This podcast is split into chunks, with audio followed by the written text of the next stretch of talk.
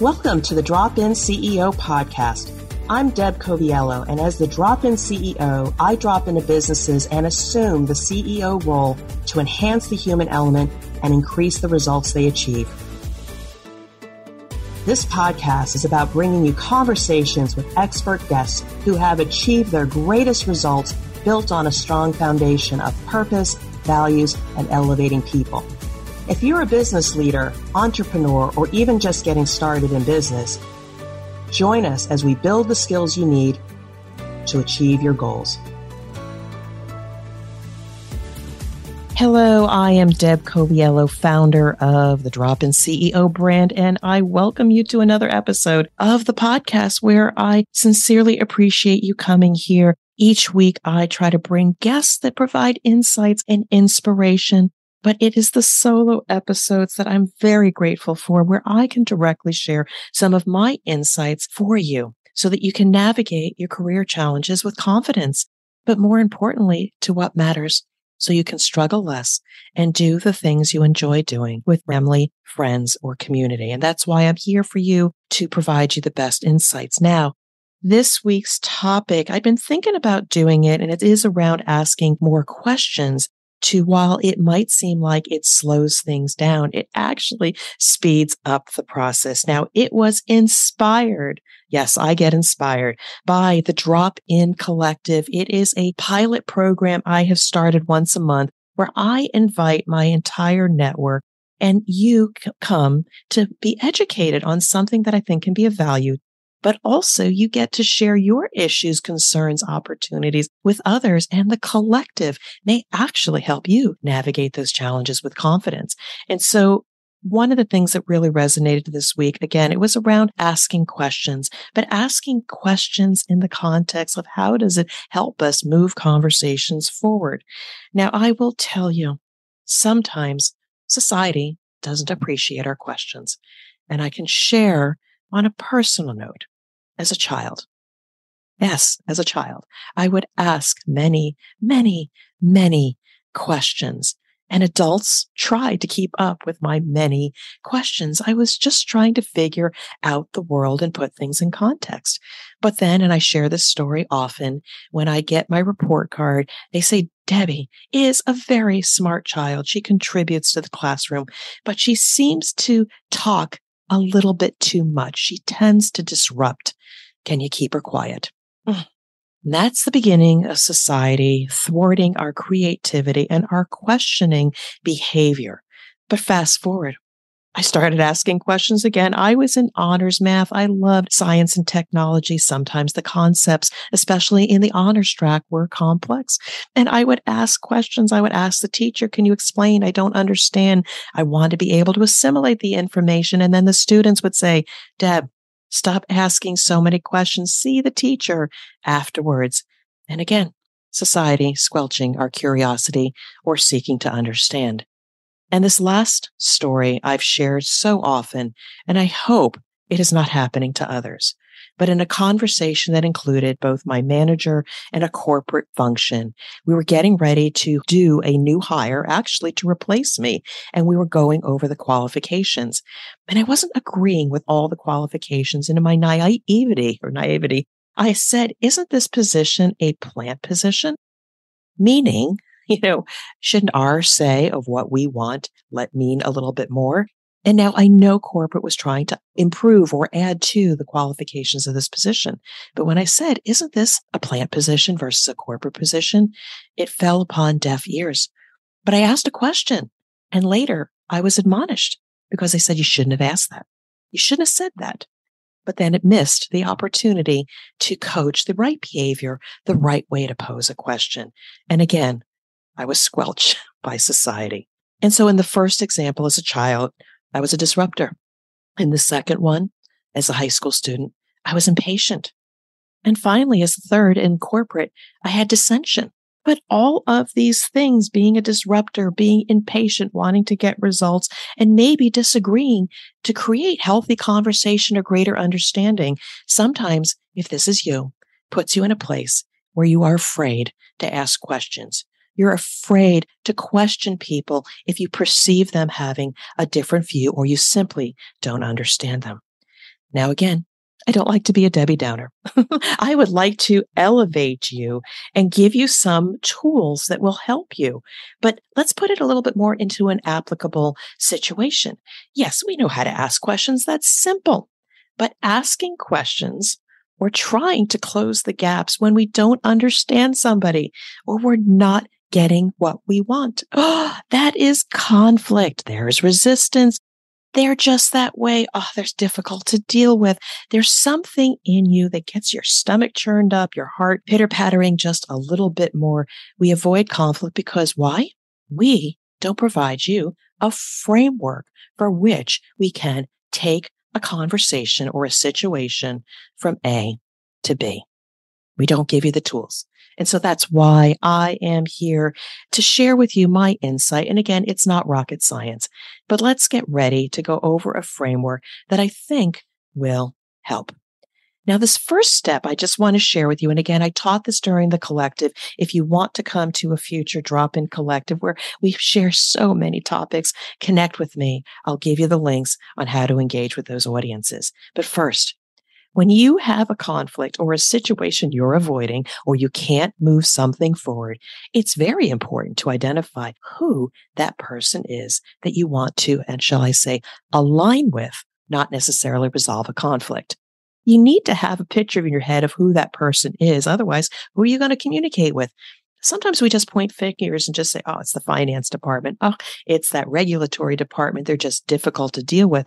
But unless you can put a name a face with that entity, how are you going to set the stage? You need to connect with humanity. Now, this next one is probably the most important step in the process. Again, it's not about asking a question, but it's about visualizing the outcome you want to achieve. Now let's put this in the context of maybe you have to get a report done every Friday by noon and you need all of your input by Friday morning in order to be successful. You might think that this person you've identified that is not giving you the things that you need and you want to question them on why not. what is really the outcome? Is it, I just need my data? And that could be, I just want to make sure every week I get my data Friday morning.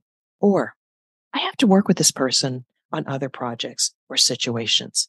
Might the outcome be I just need a better working relationship. I just need somebody more responsive to my needs. Is that the outcome we're trying to achieve? And can you see what that looks like? That's really what we're trying to achieve. A working relationship, somebody that's responsive, somebody that'll be supportive on the next project and the next project. Have a clear picture of what that is. And if you can't, do not proceed. But if you do know what the outcome is, let's move on. What I would like you to think about now is how to put this in the framework of approach the person about the situation and address where there is a gap. Just be upfront and honest and be factual. This is where the gap is. I need to get a report out by Friday at noon and I need all the data by Friday morning. At this point, I'm not getting that data by Friday morning. And so don't be afraid. write it down on an index card, write it on your hand. But the next thing you might want to then say to follow up to that is create a grounding statement that breaks the tension. And one could say, can we agree that getting this report to corporate is critical for us to make critical business decisions going into Monday morning? Can we agree to that? Does that make sense? You, you, know, and if you start getting that head nod, yes, they agree. The report is important and they know they're not getting it to you, the information when needed. Create a grounding principle because at least what you've done is through a positive statement, you've moved the conversation forward and it potentially breaks the continuity or the tension of the conversation.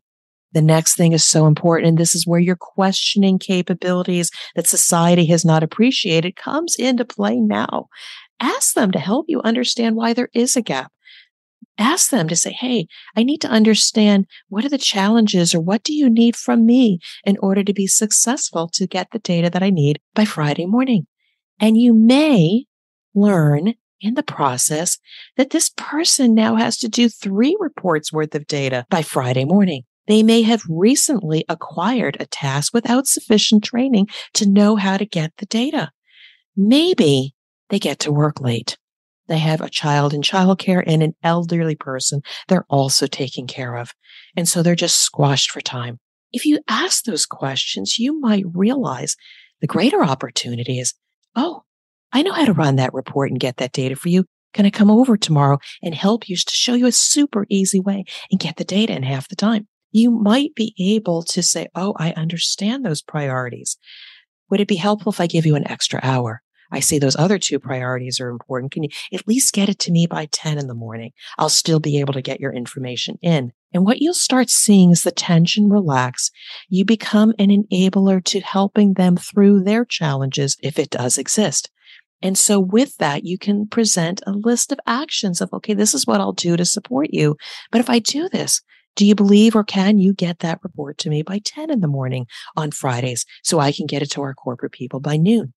And in this process, you've agreed to an action. They've agreed to an action. And all the while, you're moving the conversation forward.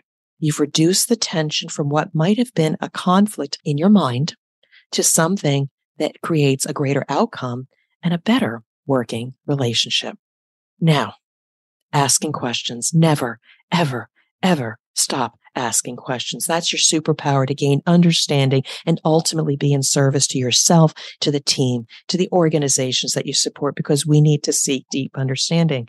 And I'll tell you on a personal note, I've had the opportunity to engage with a couple new clients and I am not the smartest person in their industry.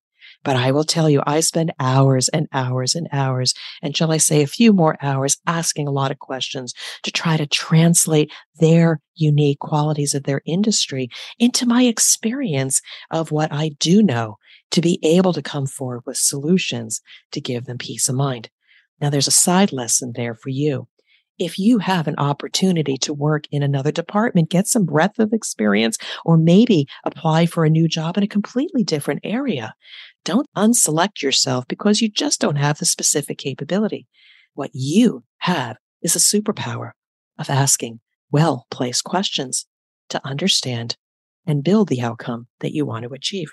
So never stop asking questions. And that is my thought for you and also leverage the tool of how to align conversations to close gaps so that you can continue to move forward. If you found this lesson or insight helpful, I got a lot more for you and I invite you into my circle to leverage more of these insights. Certainly this podcast with all my guest experiences are valuable to you.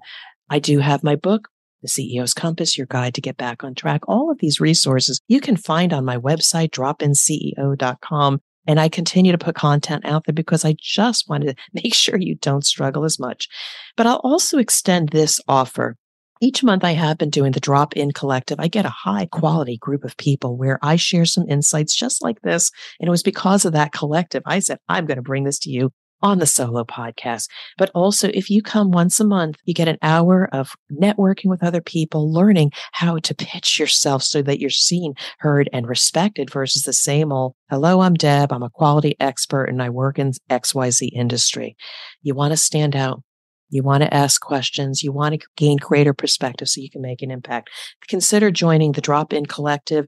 Sign up for my newsletter by going to my website. You'll get information about that. And then also follow me on my LinkedIn profile where I'll continue to publicize when we're going to have the Drop In Collective. Again, the collective will help us navigate those challenges with confidence. And with that, I am grateful to you for joining me on another episode of the Drop In CEO podcast. Week after week, I just want to make sure you have the tools you need to be successful. And with that, I wish you well and again, amazing success. Take care. Thank you for listening to the Drop In CEO podcast. My new book, CEO's Compass, will change the way you think about leadership, navigate rapid transformation, and elevate the leaders of tomorrow. If you're feeling off track, the CEO's Compass assessment will guide you to peace of mind in days, not months. You can learn more about the CEO's Compass by visiting my website at dropinceo.com. Now go out and lead, inspire, and achieve your goals.